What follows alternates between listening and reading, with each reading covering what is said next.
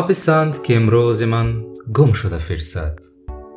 در کشمکش وعده فردای تو افتم حضرت بیدل باز هم ارزو نیاز می کند و از خداوند لایزال می خواهد که این گم شده فرصت را به حال خود وا نگذارد که وعده امروز را به فردا فگند و قسمی که خودش گفته است باقی عمر را هم مثل گذشته امروز و فردا نماید.